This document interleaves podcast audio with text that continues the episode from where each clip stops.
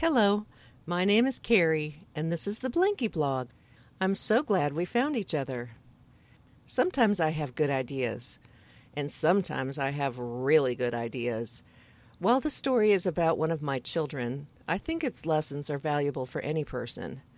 I'm going to talk about responsibility.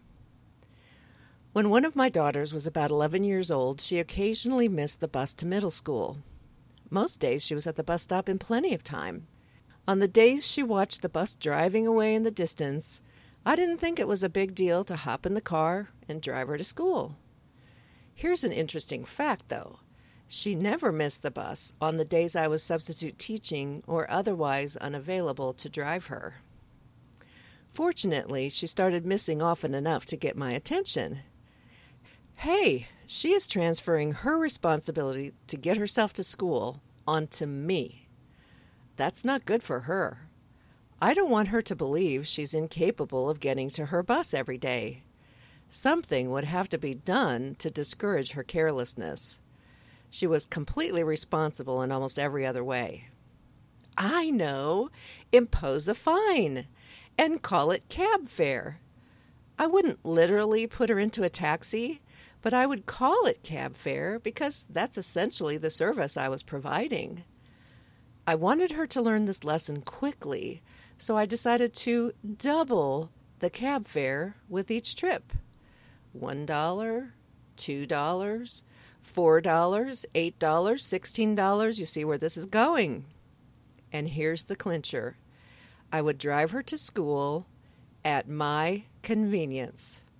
Sometimes that meant before the tardy bell rang, and sometimes it didn't. Once I needed to take a shower first. you get the picture. She didn't bother to pound on my bathroom door because she realized she had created her situation. Not to mention that her complaints might cause me to slow down. After her $4 trip to school, she started wondering how she could be late when she was getting up in plenty of time. I could have told her, but I decided to help her figure it out for herself. I said, Write down every single thing you do in the morning before school. Then time each step and add it up. Then you'll know how much time you really need. She tried it on a Saturday morning. She timed rolling out of bed, grabbing breakfast, brushing teeth, showering, brushing hair, chit chatting with family, packing backpack, walking slash running to the bus stop. She soon found the time culprit. I take 15 minute showers? Yep, sometimes longer. She then understood her choices.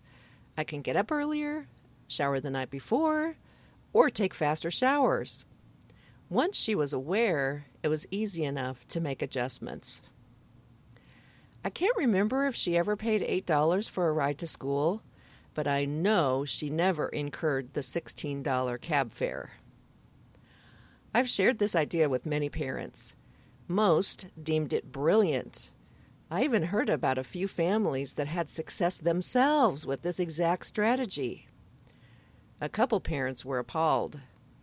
One dad asked for clarification. Oh, I didn't want to get rich off my child. I was completely expecting her to learn the lessons quickly and get to experience confidence and competence. Oh, okay, good one. One mom stopped talking to me. I assume because she judged me to be a mean person.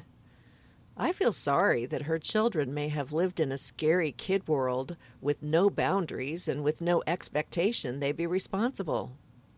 I hope they haven't paid horrific consequences, much rougher than a few dollars and a test of patience. My parenting has been highly imperfect, of course, and I've already mentioned how grateful I am for the good sense of my husband. We are thankful for our competent, thoughtful, successful, loving, fun adult daughters. As long as we can all give each other a little grace, I expect we'll be friends for life. I sure hope so. Do you have a story like this you'd be willing to share at comments at the Blankie.blog website? You can also subscribe or share a blankie photo at that site. If you're listening through a podcast app, and if you like what you hear, please like, review, or subscribe. Thank you. I've often talked with my own mother about parenting. Like all conscientious parents, there were some little things she wishes she had done differently. She asked how old I was when I figured out there was no mommy handbook and she was just making it up as she went along. I was 20. My husband and I had a baby of our own. We lived a thousand miles from our parents. My mom came to stay for a week after our baby was born, then had to return to their five teenagers at home. Don't go, Mommy. What do I do?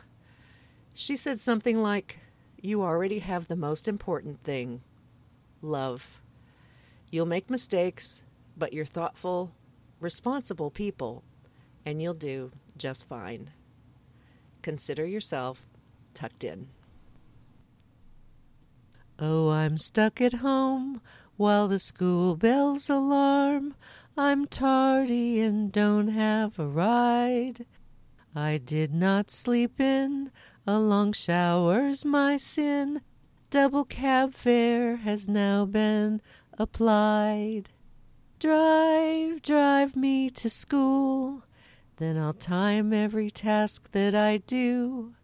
My mother I pay when the bus drives away, but I won't incur cab fare times two.